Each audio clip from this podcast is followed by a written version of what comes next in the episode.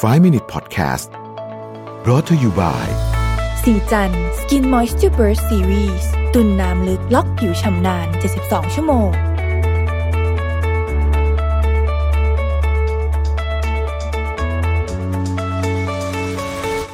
สวัสดีครับ 5 minutes good time นะครับ วันนี้ผมอยากชวนทุกคนมาสร้างช่วงเวลาดีๆ กับการพูดคุยในประเด็นเรื่องการทำงานสำหรับคนที่ ไม่ได้อยากเป็นหัวหน้า แค่อยากก้าวหน้าในตำแหน่งลูกน้อง ตั้งแต่ทำรายการมาเนี่ยนะครับ ผมก็ได้รับข้อความได้รับ inbox มากมาย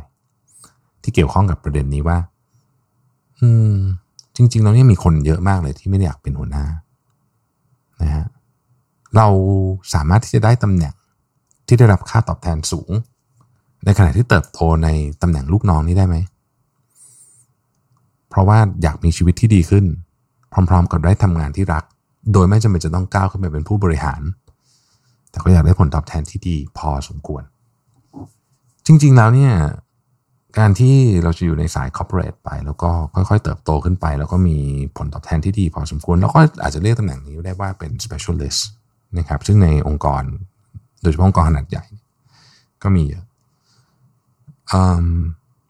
แต่ว่าถ้าเกิดว่าเราลองวางเรื่องผลตอบแทนลงก่อนสักนิดหนึ่งนะครับแล้วเราคุยกันเรื่องของบุคคลที่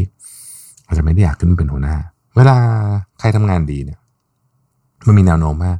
คนคนนั้นเนี่ยจะถูกโปรโมทขึ้นมาเป็นหัวหน้า และเหมือนที่ผมได้เล่าให้ฟังใน EP สองสักเดือนที่แล้วนี่ว่า ถ้าเราทำโดยที่เราไม่ได้ดูว่าเขาเหมาะสมกับตำแหน่งนั้นหรือเปล่าเนี่ย สิ่งที่เกิดขึ้นคือ เราจะได้ เราจะเสียลูกน้องที่เก่งมากคนหนึ่งไปแล้วเราจะได้หัวหน้า ที่ทำงานห่วยๆมาหนึ่งคน การทำงานบริหารและการเป็นหัวหน้าเนี่ย ความผิดรับผิดชอบและวิธีคิดไม่เหมือนกับการทำงานเป็นลูกน้อง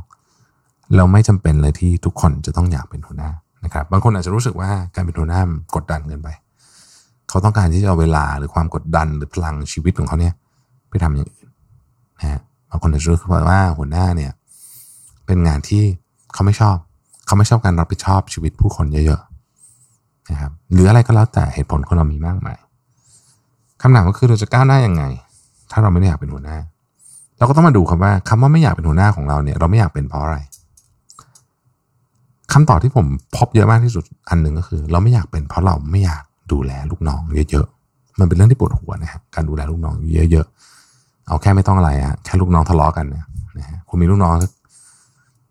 ห้าสิบคนร้อยคนเนี่ยมันต้องมีคนทะเลาะกันบ้างเพราะฉะนั้น เราอาจจะไม่อยากเป็น ถ้าเป็นแบบนี้ถ้าเป็นสาเหตุนี้ เส้นทางของการเป็น specialist น่าจะเหมาะสมนะครับซึ่งก็มีคนจำนวนมากที่อยู่บนเส้นทางนี้นะครับ คุณอาจจะเป็นนักวิทยาศาสตร์ที่ทำงานคนเดียว เป็นนักประดิษฐ์ นักคิดค้นนะครับ ผู้เชี่ยวชาญด้านกฎหมาย หรืออะไรก็แล้วแต่นะมันมีเส้นทางมากมายที่จะทำได้ เราก็แค่ต้องทำให้สกิลของเราเนี่ย มันทันสมัย up to date แล้วก็เป็นที่ต้องการขององค์กรอยู่เสมอไม่ว่าจะเป็นองค์กรที่เราทำอยู่หรือองค์กรไหนก็แล้วแต่ เราก็สามารถที่จะเป็น specialist อยู่ในองค์กรได้นะครับเราก็รู้สึกว่าเออเรามีคุณค่า แล้วก็องค์กรเองก็ต้องการเราด้วยนะครับ ถ้าเป็นลักษณะแบบนี้มักไม่มีปัญหานะครับไม่ว่าจะเป็นผลตอบแทนเอ่ยลักษณะของเนื้องานเอ่ยอะไรเอ่ยเนี่ยก็มักจะลงตัวกันทั้งสองฝ่าย แต่ก็จะมีคนอีกจำนวนหนึ่งที่รู้สึกไม่อยากเป็นหัวหน้า เพราะ ไม่อยากต้องการรับงานที่มันหนักหรือว่ายากนะครับเพราะว่าอาจจะอยากใช้ชีวิตที่ชิวๆหน่อย ซึ่งก็ไม่มีอะไรผิดนะแต่เราก็ต้องยอมรับว่าในในกรณีนี้เนี่ย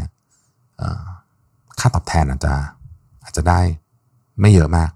นะฮะเมื่อเทียบกับคนที่เป็นหัวหน้า ถ้าเราเป็นแบบนี้เราต้องชัดเจนนะฮะคือเราต้องต้องบอกทุกคนรอบข้างให้ชัดเจน เพราะว่าความไม่ชัดเจนเนี่ยให้คนอื่นไปตีความเอาเองเนี่ยในที่สุดมันจะเข้าใจผิด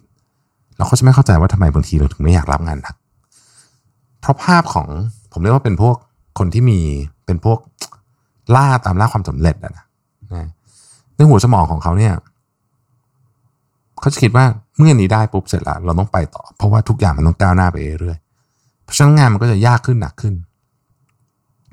แต่ไม่ใช่ทุกคนที่ต้องการแบบนี้ แล้วก็ไม่ใช่ทุกคนที่คิดแบบนี้ แล้วก็ไม่มีอะไรผิดไม่มีอะไรถูก แต่เราต้องชัดเจน เราต้อง คุยกับทีมเราต้องคุยกับหัวหน้าลูกน้องเราให้มันชัดว่า เราจะเป็นแบบนี้ นี่คือทางเลือกชีวิตเรา แล้วคุณจะมีที่ยืนนะฮะแล้วคุณก็จะได้ในสิ่งที่คุณอยากได้ ความชัดเจนโปร่งใสสร้างสิ่งที่สำคัญมากที่สุดในองค์กร คือ trust ความไว้เนื้อเชื่อใจกัน เมื่อมี trust เมื่อไหร่นะฮะงานทุกอย่างก็ไม่ยาก ขอบคุณที่ติดตาม 5 minutes ครับ สวัสดีครับ 5 Minute Podcast Presented by สีจัน Skin Moisture Burst Series ตุ่นน้ำลึก ล็อกผิวชำนาน 72 ชั่วโมง